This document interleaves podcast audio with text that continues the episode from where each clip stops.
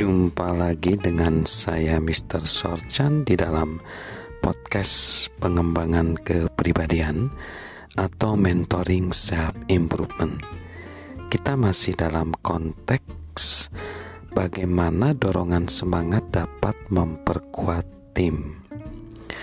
Untuk memperbaiki tim, angkatlah semangat rekan-rekan tim kita.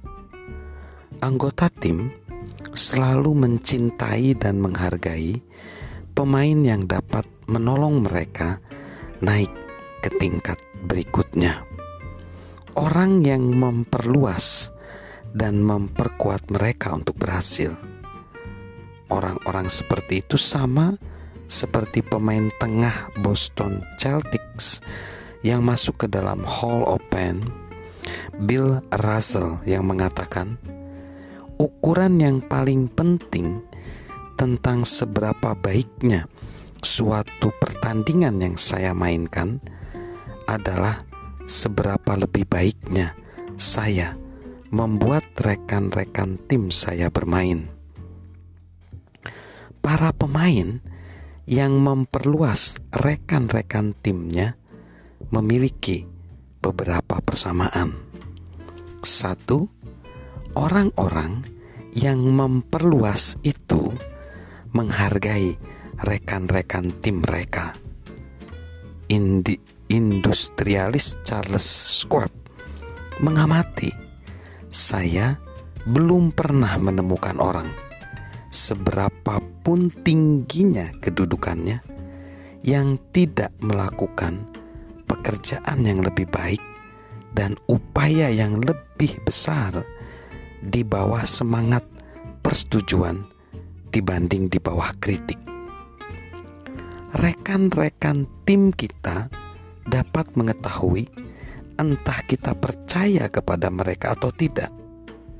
Prestasi seseorang biasanya mencerminkan orang-orang yang mereka hargai. Yang kedua, orang-orang yang memperluas dan memahami apa yang rekan-rekan tim mereka hargai.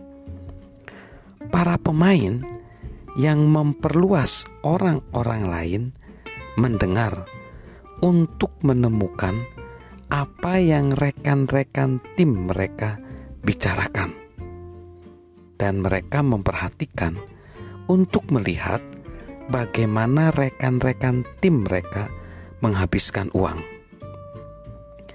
Pengetahuan semacam itu dengan keinginan untuk memahami rekan-rekan mereka menciptakan hubungan yang kuat antara orang-orang tersebut. Dan hal itu memungkinkan karakteristik seorang peluas berikutnya. Nanti kita akan lihat ciri ketiga dan keempat orang-orang yang memperluas. Salam memberi dorongan semangat dari saya, Mr. Sorchan.